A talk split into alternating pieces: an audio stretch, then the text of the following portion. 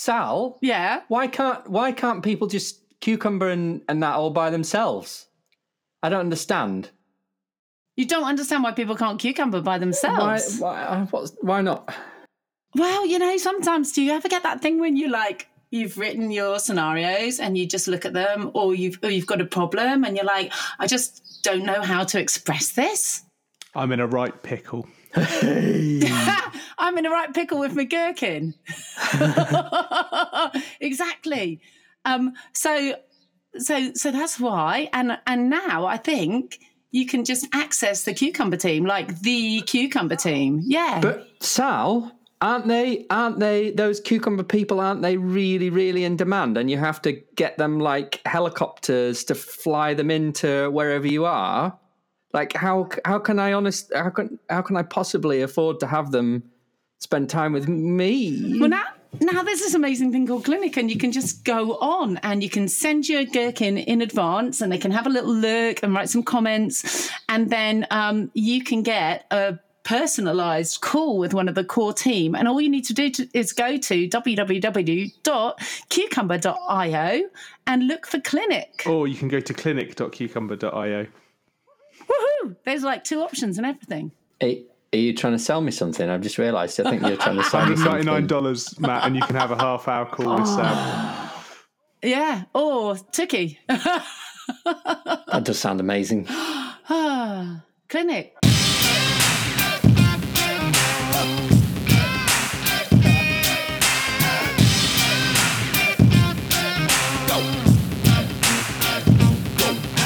Welcome to the Cucumber Podcast. My name is Matt Wynne, and one of the immense privileges of running this podcast is that every now and again I get to speak to some people who are my heroes. Um, unfortunately, this week though, we've only got uh, some some guys called Ron Jeffries and and Chet, Hen- Chet Hendrickson. Um, Sal, why why have we invited these two on? Who are they? So, so uh, oh, I'm sure everybody knows this already, but uh, Ron's one of the creators of the Agile Manifesto. Chet, I believe, is the first signatory ever of the Agile Manifesto, and um, Ron and Chet are still very much practitioners and active parts of the community. Um, also, I- really, really appreciated the fact that they're quiet champions for diversity and inclusion, which is a massive passion of myself personally. But most of all, whenever I speak to them, or whenever I listen to them, or whenever I read anything that they've written down, I learn something new. So I'm really curious to just find out what I can learn from them today, really.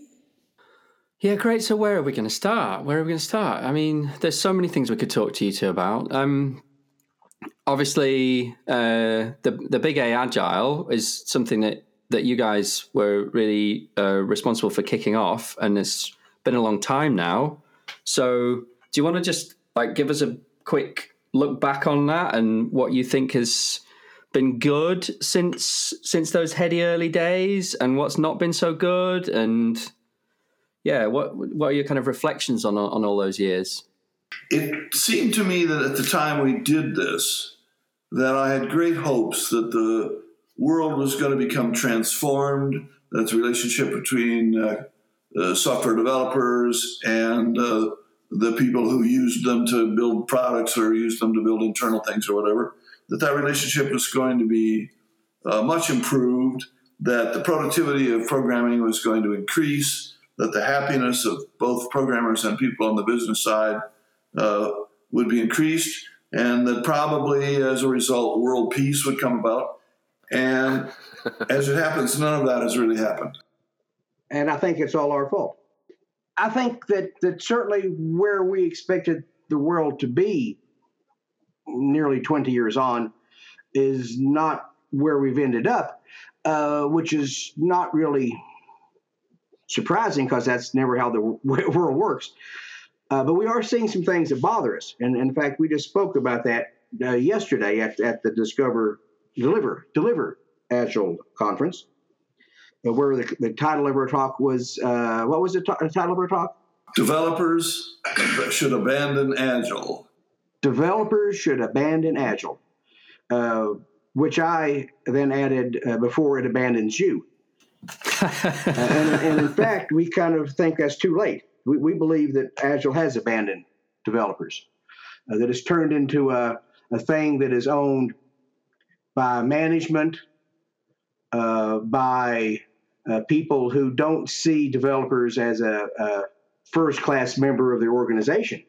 Uh, so much, so much so that we often see uh, development being done in uh, places that are thousands of miles away from where the people the business care about are. Hmm. Uh, we treat them as as meat widgets, as interchangeable uh, components, uh, and we get what we get almost always because of that. And, and we believe that that it's time for developers uh, to take back Agile. Is th- this sounds very similar? That what you're describing sounds very similar to what the situation was like before Agile yeah. was invented. Yes. Is, is there a difference? And, th- and that makes us sad. Mm. Yeah. That we, we, we see a little bit of change around the world, but I don't know that it was 100% positive, certainly not 100%. Uh, uh, I'm not sure if the sign of the change was positive or negative. Uh, as I, I, like to say, that back when I first started doing software, back when I had hair, uh, I'd get something that I could work on. I was given something to do. And it might take weeks or maybe even a month or so to build something. And along the way, I might have to tell somebody kind of how things were going every week yeah. or so. Uh, but now we have Scrum, and every day I have to stand up at 9:30 and confess everything I did over the past 24 hours and everything I predict I'm going to do over the next 24 hours. And I don't think that's what that meeting's about, really. I don't think that's what we had in mind. Uh, and, and so we, we believe that that no matter whose fault this is, and I believe you can look lots of places and find fault, that the solution has to come from us developers because we're not doing the things that XP is built upon, which is say what you're going to do and then actually do it. We showed uh, when we started our uh, chat uh, with the gang yesterday, we showed two little charts that we think represent what goes on with Agile. Uh, one of them was what we think the impact of Agile is on the business. And we think that even if you don't do it very well, the business makes a little bit of progress that they start out a little happier because at least they begin to see uh, what's happening. They interact with the developers more, and that we think that in general, most people who undertake Scrum or some other uh, allegedly agile method will the business side will be happy. And we think that when you start out doing agile as a developer, your life gets worse the way that Chet just described, which is that you get less time to do your work and more time to have people uh, putting pressure on you. So it's, uh, as Chet says, we think that the reaction to that needs to be for the developers to learn how to take it on themselves, really, to learn how to do development in such a way that they can survive the situation. Uh, uh, there's not much support for that uh, in the business community. Nobody wants to send their all their developers to actually learn how to do test driven development or refactoring and so on. Um, and so, uh, what what we think has to happen is that we've got to find ways for the development community to almost literally sever itself from the current agile uh, thinking and start thinking about what we call agile software development, which is not what uh, Scrum and the other methods are really all about at all. But, but if you look at what happened, you know, uh, a couple weeks ago, three, four weeks ago, was the Scrum gathering in Minneapolis, here in the U.S., and there were 1,300 Scrum masters. Yeah. There. Uh, we just had the Deliver Agile, the Agile Alliance Technical Conference in Austin, uh, just ended yesterday, and we had 300 developers. If you know anything about a Scrum team, you're supposed to have one Scrum Master and six to nine developers. And I don't think what we just said, the 1,300 to 300, it represents that uh, ratio in any reasonable way. Uh, there's been 600,000 or so people gone through uh, certified Scrum Master training, a couple hundred thousand through product owner training, and the number of folks who've gone through the Scrum Alliance's developer training uh, would fit in the back seat of a large American car. There are actually uh, 42 certified Scrum Masters for every single certified Scrum developer. And I don't know much about the the certified Scrum developer, but once somebody's come through that, are they pretty much uh, sort of addicted to TDD? Are they going to be doing software development the way that that we we would like to see it done? Well, well, like all of these things, they are an introduction to these things. You know, we, we in a three or five day uh, developer course, we can show you what these things are. We can show you what happens when you do them, and, and teach you a few things about how it's supposed to work. Uh, in the same sort of way that in a two day CSM course, we can teach you two days worth of stuff about Scrum. Uh, you know, all of those things are are uh, learners permits. They're Yeah. a, a license to get on the road and learn how to do the rest of the stuff. And sometimes maybe you should have a parent in the car with you. So I have a question because you've used two different uh, bet- between both of you. Two, you've used two different words that, that to me mean something quite different. So one of them is abandon agile, and the other is reclaim agile. Both for kind of developers. So do you think? So I'm interested to know really. Is it? Um, have we got to a moment where it's actually just you know abandon everything to do with agile, start from scratch, or do you think um, reclaiming the original essence of the practices and, and is is actually more useful than just abandoning and, and, and kind of completely severing. I believe that reclaim is out of the question impossible. That the popularity of Agile in uh, the business world, the forces of the companies that are doing their best to do real Agile, which I think probably the Scrum Alliance is probably trying to do something they consider real Agile, and the ones who are not trying to do something that is real Agile, which might be uh, the people who sell products like Jira and Rally and such. Um, I believe that they have that they own that space, and that that we need to build a, an approach which, in fact, reclaims the practices and values that you talk about. That says uh, that, that takes us back to understanding what those are and brings us forward to the understanding that we have today. Because, as you guys know, there are products and things out there now that that were not there then, and there are ways of working now that are that are far better than we had then. Uh, people now know how to ship real live customer code multiple times a day, and so on. Um, but that what but that what kind of really needs to happen, and of course we, we're saying this uh, emphatically for for effect, but what really needs to happen, I think, is that developers need to operate in a mode of saying we are going to be placed into one of these agile environments. There were quote marks there that you cannot see. Um, and we need, as developers, to understand how to develop software in such a way that we will thrive in that environment. Now, I don't really want developers and business people to be in conflict, but I think the developers have to take back the responsibility to know these things, to know the, the agile practices as the as the developer side of agile has has uh, has promulgated. But I don't. I would not like to see developers saying that they're part of Scrum or that they're part of SAFe or that they're part of LeSS or they're part of anything. I think software developers have to go back to being part of software development, and that, that's pretty harsh for a guy that wrote wrote. I was there when the manifesto was written, and I think that's that's kind of a harsh way to put it. But I really do not see a trend that's making the world better for software developers. And as Kent Beck once said, he got into the business to make the world better for software development. Hmm.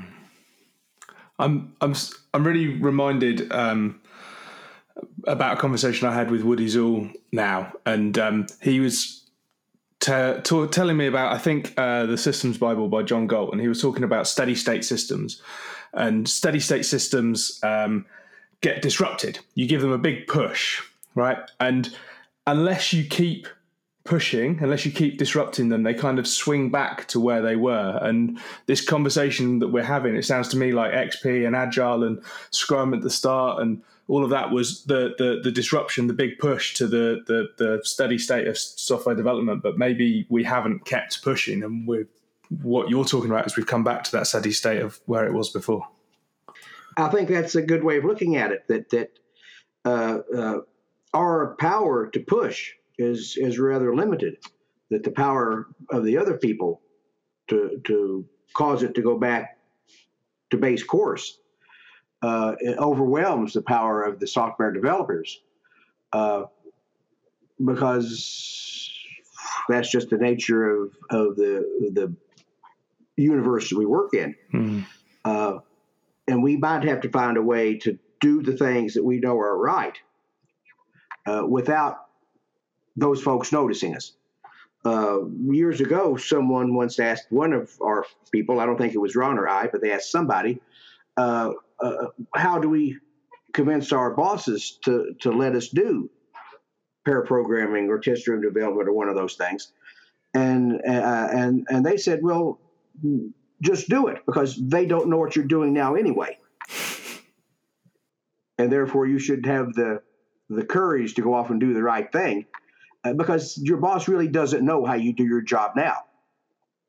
Uh, particularly if they're some number of time zones away from you. Uh, they certainly don't know what, how you're doing your job. And, and what we have to do is is find ways of telling folks and, and encouraging people to to spend time to learn how to do this work in such a way that you're not inviting those folks uh, to come in and manage you. And we believe the basic ideas of XP uh, allowed us to do that uh, because it allows us to say, this is what we're going to do, and then do it at a very high level of quality in a very repeatable sort of way. Uh, if you're not doing that, then you're inviting someone to come along and and manage you in some way, to pull you up by the roots and find out what's going on. Well, this is really an upbeat talk, isn't it? I want to argue that this is fantastically upbeat because what it's about is it's about software developers owning the responsibility to do their job well and to do it in such a way that no matter what kinds of management you get, you will be able to thrive. If you get horrible draconian management, you can still live as well as you possibly can by producing quality software on a regular basis that does what you said it would do. And if by some strange chance that doesn't help these people understand that it's time to be more responsive and to pay more attention to what should we do next instead of the big plan, it'll be even better. And if you accidentally found yourself in, a, in an organization that was doing agile with quotes around it in the way that the agile with quotes around it people say you should do it, it would be fantastically good. And so I don't think it's a negative notion to say break away from the stuff that is agile today do the job really, really well, and maybe Agile will come around and join you. And if it doesn't, you'll still be doing your job really, really well. I think there's quite a lot of uh, soft, uh, you know, organizations out there where, where management, uh, you know, they they uh, they they manage the developers. You know, the developers feel like they work in some sort of tyranny where they don't have freedom to do agile properly or XP or whatever. You know, but but I also think there's probably many organizations where developers do have a lot of freedom, um, but they don't want to do XP because or, or agile. You know, they want they don't want to pair programming. They don't want to do test-driven development, um, and they might even have you know managers that tell you that, that they should do it. But they they I, my impression is that young developers and you know people who are in their twenties, um, they they perceive these things as as old fashioned as you know it doesn't work. Well, you know, I, I don't think that Ron and I uh, uh, really care if these folks are doing these exact things or not. if they have found a better way to achieve the things that we achieved with those 13 practices 20 some years ago, Right. that would be wonderful. Yeah. If they can produce day after day, week after week, month after month, uh, a software Yeah. that does exactly what it's supposed to do uh, on time, on budget, uh, with a mi- minuscule amount of defects in it, uh, using different techniques, I would like to go there and have them teach me how to do that. Uh, but if you're producing stuff Right. that that doesn't work, that it takes you twice as long to build as you said it was going to, uh, that that a feature that you add today costs way more than if you'd added it last week, then those folks have things they need to be learning. Uh, And so that kind of leads me on to a question that, that was brewing for me and all of that, which is so so are there things that you see that give you hope in this? Are there like what are the kind of things that you're seeing and thinking, oh actually that's that that does seem like that that's um, taking you know what was originally there that's that's kind of moving it forward that's changing things that's that, that's that's software development practices I think this is actually a very hopeful message. The message is as developers, we will thrive if we do our jobs well. And the uh, nobody in management to the to the earlier question, nobody in management should be telling programmers to do test driven development. Nobody in management should be telling programmers to do pair programming. What you're supposed to do it says right there in the manifesto, is create self organizing teams and let them figure out how to do the work. Now, they need help, they need education, and so on. Um, our experience with uh, developers with not just a couple of years of experience, but even five and 10 years of experience is many of them don't even write very good code. Now, I probably thought I was writing really good code 40 years ago or whenever it was that I was only 10 years into this, but I wasn't. Um, and I learned at the beginning of this Agile era, where I had been programming already for 35 years, that I didn't know how to write really good code because I met some people who knew how to write some really, really, really good code. And I began to learn from that. And now I would say I probably write pretty good code. So I think this is a this is a, a call for developers to look to their own community and to look toward their own future to do good stuff. And that if they can really do that, if they can write reliable code on kind of on the clock, not not to say that you get to tell me when I'll be done, but that if I say I can do this in two days, which is about the maximum time, that I can do it in two days, and that when I give it to you, it works, and when I give it to you, it's integrated, and when I give it to you, uh, it's fully tested, and when I change it, I don't break it. If I can do that, I can thrive anywhere. I think that's brilliant. And I think it's actually a lot better than imagining that what's going to make my life better is to have a product owner and a scrum master in the room uh, talking to me. Just don't call it software craftsmanship because we don't need that for a brand for this. I, I, I get what you're talking about. I like this as a rallying cry. We are having a little trouble with that brand, um, and I think it, I think that's coming about for more than one reason. Yeah. One is that apparently the word the word "mun" in craftsmanship um, means something different to some people than others, and that's I think that just has to be accommodated. I, I think it's uh, I think it's unfortunate that people hear discrimination in a word that's hundreds and hundreds of years old, but it represents systemic discrimination from hundreds and hundreds of years. So I think the word is bad, uh, not because it's a bad word, but because half the population of the world doesn't hear it right. I, I don't believe I'd say that half the population doesn't hear it right.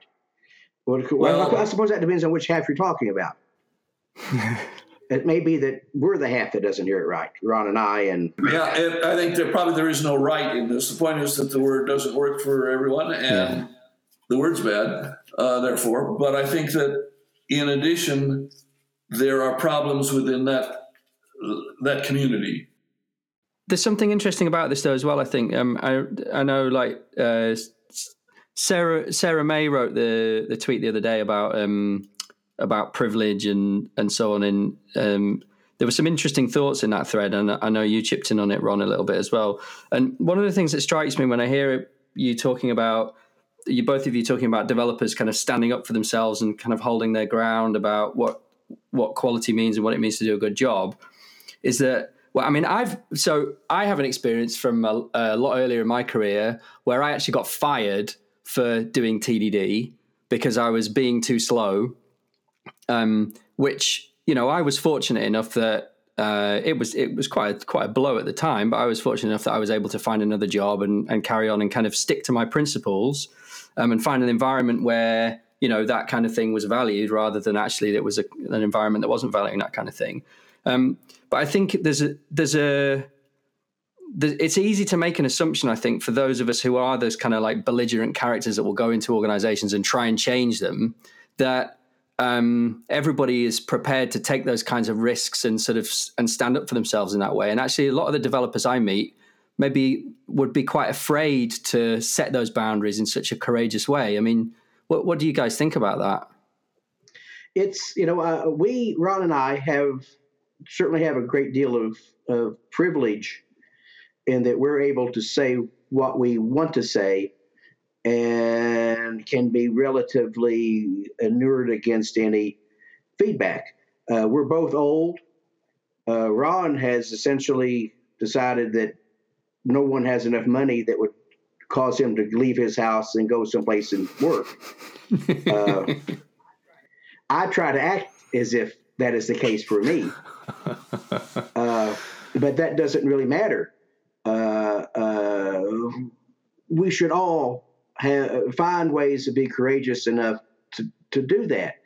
Uh, I I often tell the story of my younger sister Beth who was a software developer for an American uh, big box store, Home Depot. I don't know if you have Home Depot over where you are. They sell two by fours and yeah, it's B and Q in the in the UK, I but I know who you mean. B and Q. I don't know what it stands for. Okay.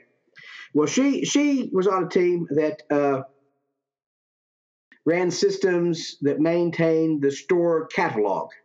There's a computer at every store, and it has the price of everything on it. And so they updated those prices every night when the store was closed electronically across. And she had just had her second daughter, uh, uh, Bridget, who's graduating from college this weekend. Uh, and she said, uh, uh, because of the way their software ran, when it ran, they, they had a pager. And some they rotated through the group, and every Friday they swapped who had the pager.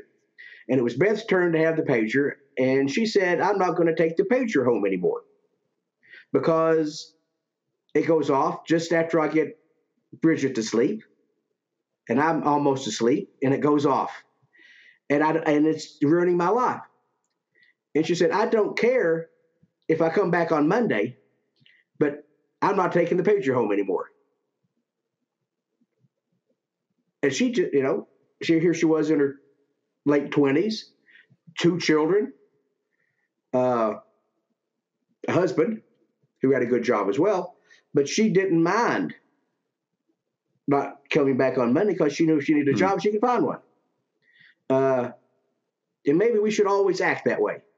That that life's too short mm-hmm. to live that way. You know, we didn't go to school all these years uh, uh, to work that way, uh, and so I try to live as if I don't care whether I have to come back on Monday or not. Yeah. But there's some pagers I'm not going to take home. Uh, now I would say that that as as was pointed out, not everybody is able to feel that way. Not everybody is uh, either has the freedom to do that. Some of us uh, live pretty much hand to mouth and really couldn't afford to lose their job for two weeks. Um, and therefore, I don't think we are demanding that we're not demanding anything, but we're certainly not demanding that all developers should go and be in people's face about how they develop software. On the other hand, it is also the case, and, and I wanted to reflect on this.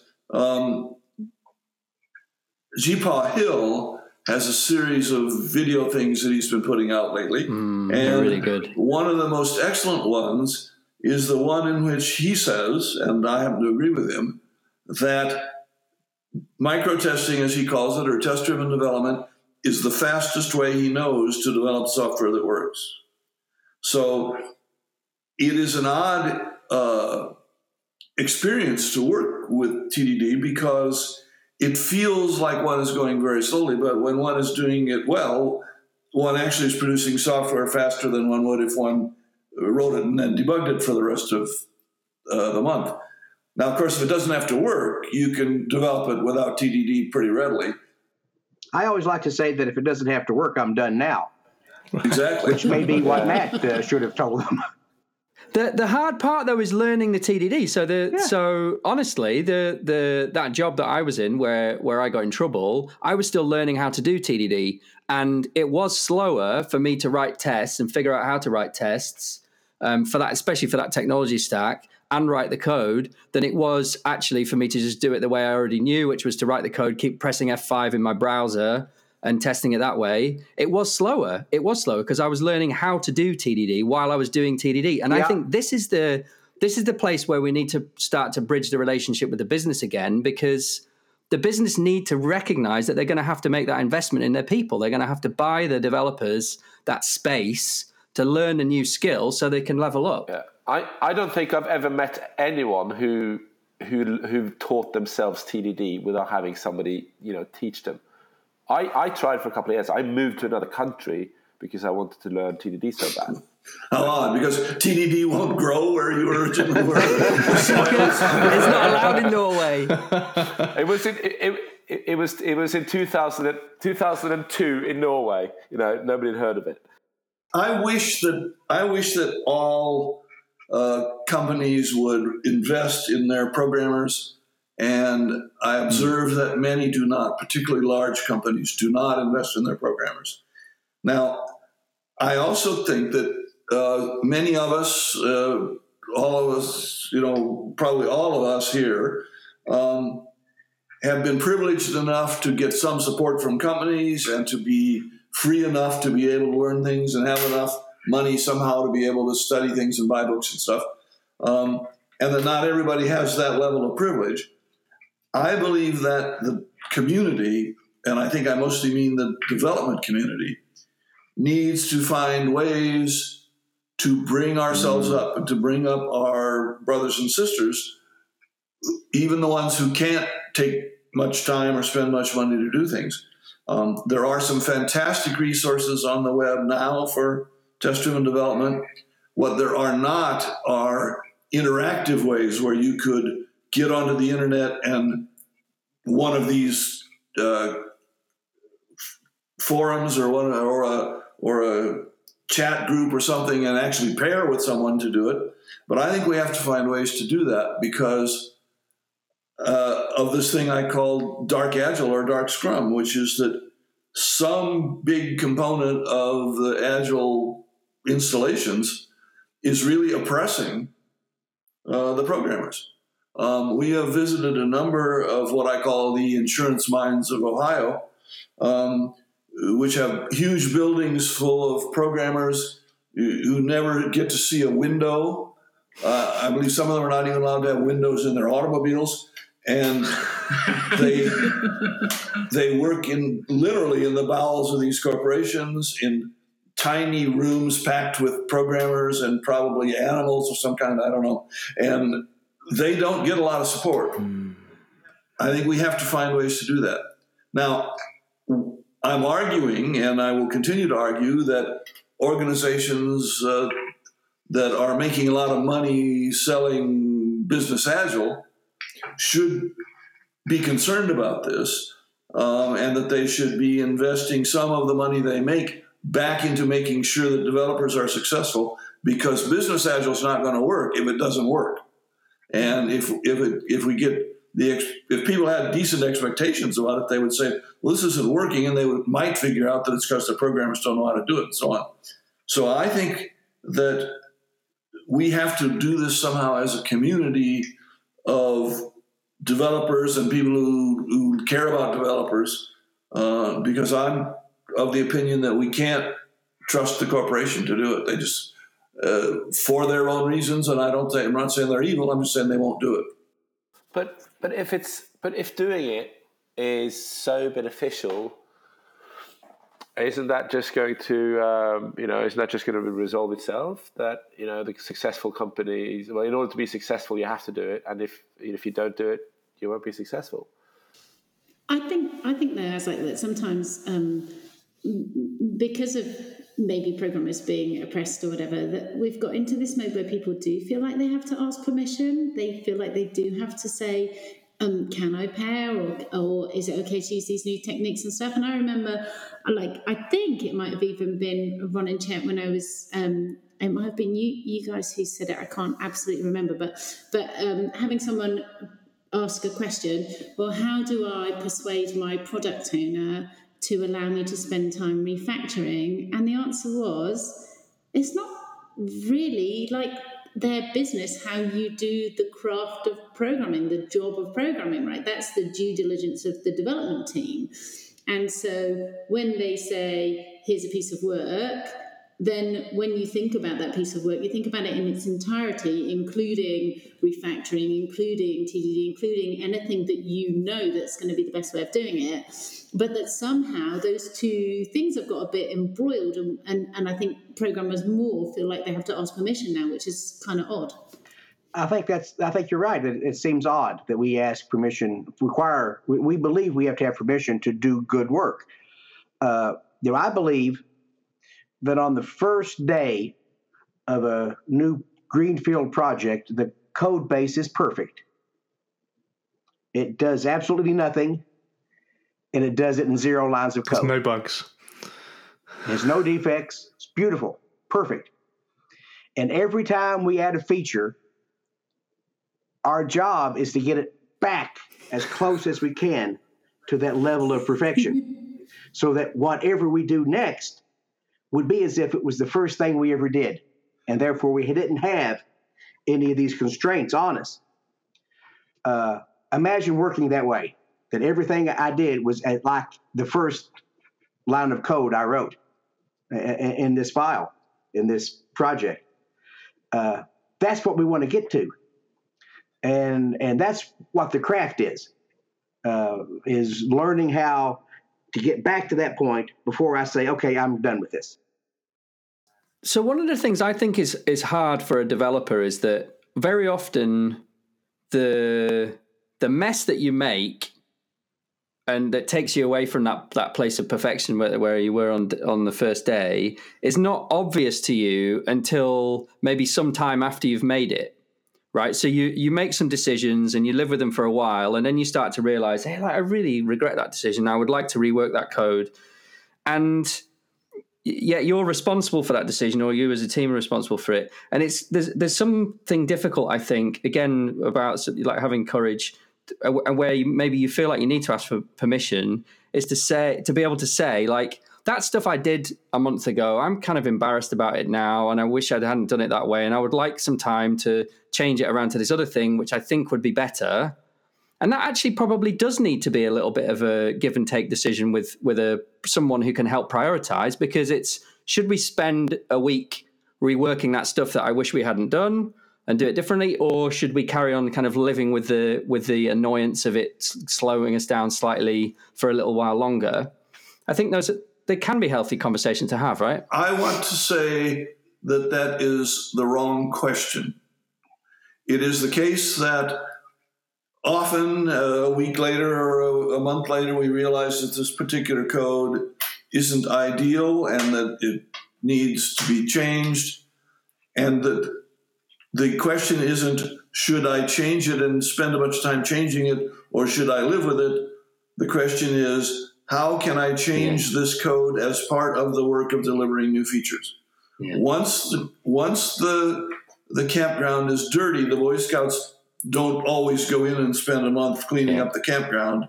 They leave the campground a little bit better every time they use it. And that's what refactoring is really about. spending a week to change the design of this code isn't refactoring. Spending a week to change this Yeah. uh, code is the word you used, reworking. Yeah. And that's a different thing. So here, just as with TDD, um, there is a need to build up a skill in doing tiny micro changes that improve the code um, so that when it does deviate from what we now realize is it would be better that we don't stop all work and slam it back into into place instead we just bear down a little bit and we make it better and we make it better and we make it better and we bring it back um, if you think about what happens with a, with a code base that's pretty grubby, you don't really have to fix all of it. And there are parts of it that you should probably leave alone forever because you're never going to edit there anyway. So if we clean up the code we actually must edit to do things, we can begin to do that a lot more incrementally, and then we don't have to ask. And I don't want people to ask permission to do a reworking because it is, as you were alluding to, almost impossible for the business people to make a sensible decision about that because they have features in mind and features are worth revenue or features are worth happy users. And all we have in mind if we're going to do a refactoring is cost. We're going to take a week off and refactor, followed by this sort of belief that, yeah, but if after we do that, everything will be better and, it, and we'll go faster. Uh, that's a decision that no one should have to make. So here again, it is about building up a level of skill that uh, is above what we what we have when we don't really know how to refactor and what Did you, did and you mean pairing? a level of skill that will take years probably to yeah, get really good at. yeah. But that's the goal we have to set for because rework is What- always too expensive. One slice of that skill has to do with is with noticing Yeah. very Yeah. early Yeah. that the design isn't what you wanted to have been. If if you build something and you keep building on top of it, keep building on top of it, and then you discover well the original idea was not quite the right one, then it becomes often difficult to do that. But if you notice it really quickly, and that's one of the advantages of, of TDD is you have somebody there poking you and saying that thing we just did not as good as it needed to have been. Here's a better way we could have done that, and let's fix it when it's 20 lines of code before it gets to be 20,000. And I'm just going to wave the diversity flag here as well because I think there's something to be said, especially if you've been like a stable team over time. And I know this is some of what, what we've talked about as the Cucumber team is that you stop noticing things a little while after a little while. You kind of, you know, maybe something's a bit grubby, but you go, we'll live with it today, we'll live with it next week, and, and you keep living with it. And then you forget that it's grubby because you're also used to it. And then someone like me comes along and go, hang on a minute, why are you doing that? Why are you doing that? This looks Yes. funny. Why is that so long? Why is that so? And that diversity, I think, having that in the mix when we can get a bit hmm. hive mindy about it can really help too. and, and as I've been thinking about diversity around the crafts, whatever ship Crap. discussion, I I remembered back twenty some years ago at Chrysler, uh, working with Ann Anderson, who was uh, one of the co- co-authors of the Pink Book with Ron and I, and uh, she would come up with ways of doing things that made sometimes no sense to me at all because she was thinking about the problem in a completely different way than I was thinking about it.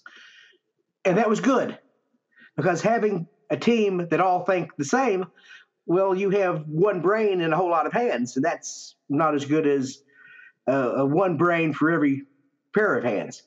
And so you want to have people who think about problems differently than you, than you do, who see the world differently than you do. And sometimes it's it's a little bit disconcerting, uh, but it's good. The, the the value of that way exceeds the little bit of confusion we have Yeah. when somebody comes at the problem from a completely different direction.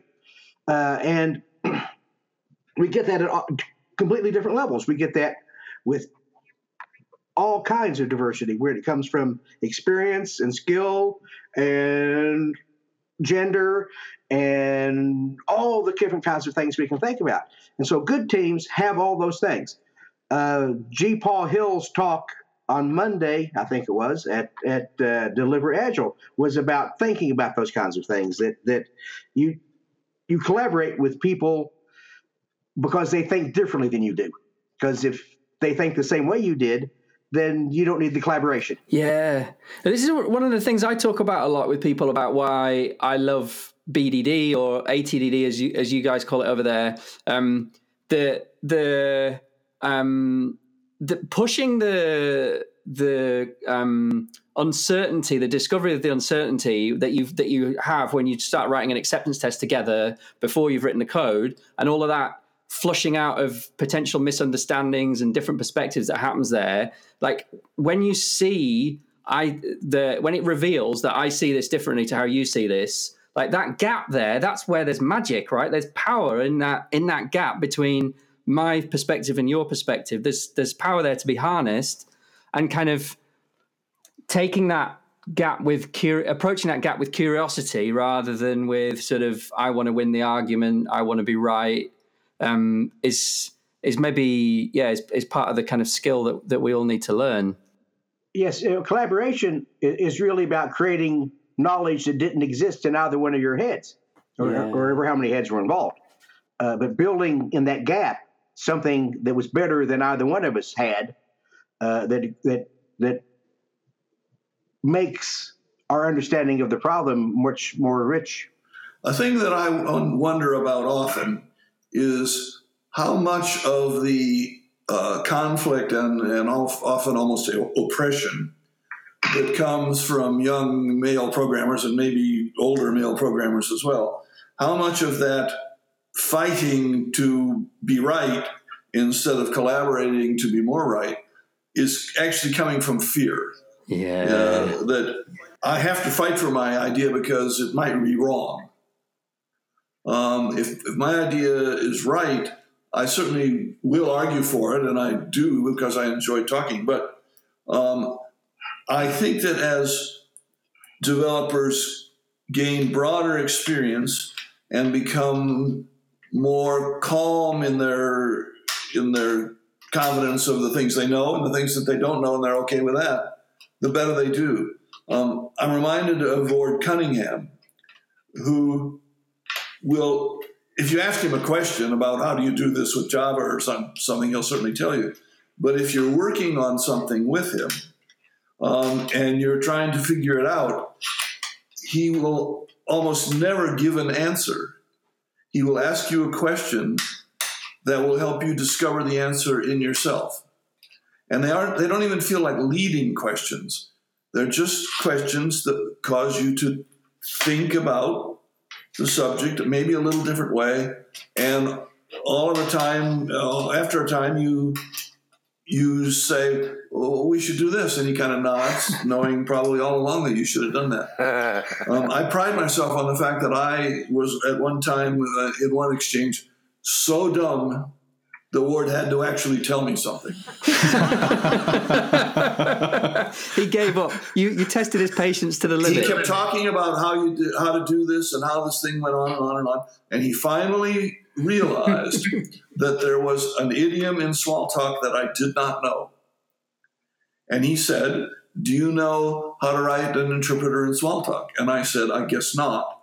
And he said this, and he wrote the three characters it takes to write a, an interpreter and said this, and I was like, oh, and I was enlightened, and then you know then we went on. But he he never finds it necessary to argue for his idea, um, and he never he almost never finds it necessary to give you an idea. Instead, he helps you find that idea in yourself. And uh, I I wish I could do that, but I can't. Um, but I think that confidence that comes from confidence that he's absolutely sure that it doesn't matter if we go off on the wrong track for a while, we'll be back. Um, and I think if we can find ways to to make both junior programmers who may feel oppressed more confident, but also the the nominally more senior or whiter or maler uh, programmers uh, confident enough that they don't mind going off the track for a while. Um, one of the techniques we, we uh, like to tell people in pair programming, um, people will say, well, all right, if you're pair programming, what do you do if your pair has an idea and you've got a different idea? um, how do you proceed? And I always say, tell them that we'll try theirs first. Because only two things can happen. One is it'll work just fine, and then you're like, okay, you were the good guy. You let them try theirs first, and it was really brilliant. You can say, hey, that was really brilliant. Or it won't work, in which case you can try yours. So it's a it's win-win to let the other person exercise their ideas to the maximum. You can't lose at it. You can only win. Wonderful.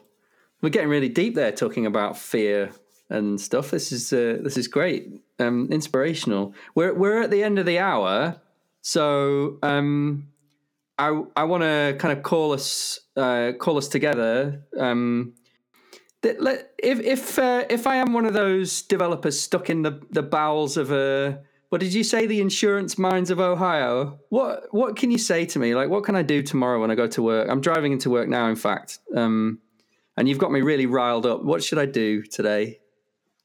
Uh, while while you're at work today, what I think you need to do is to try to get closer to having code that you could release.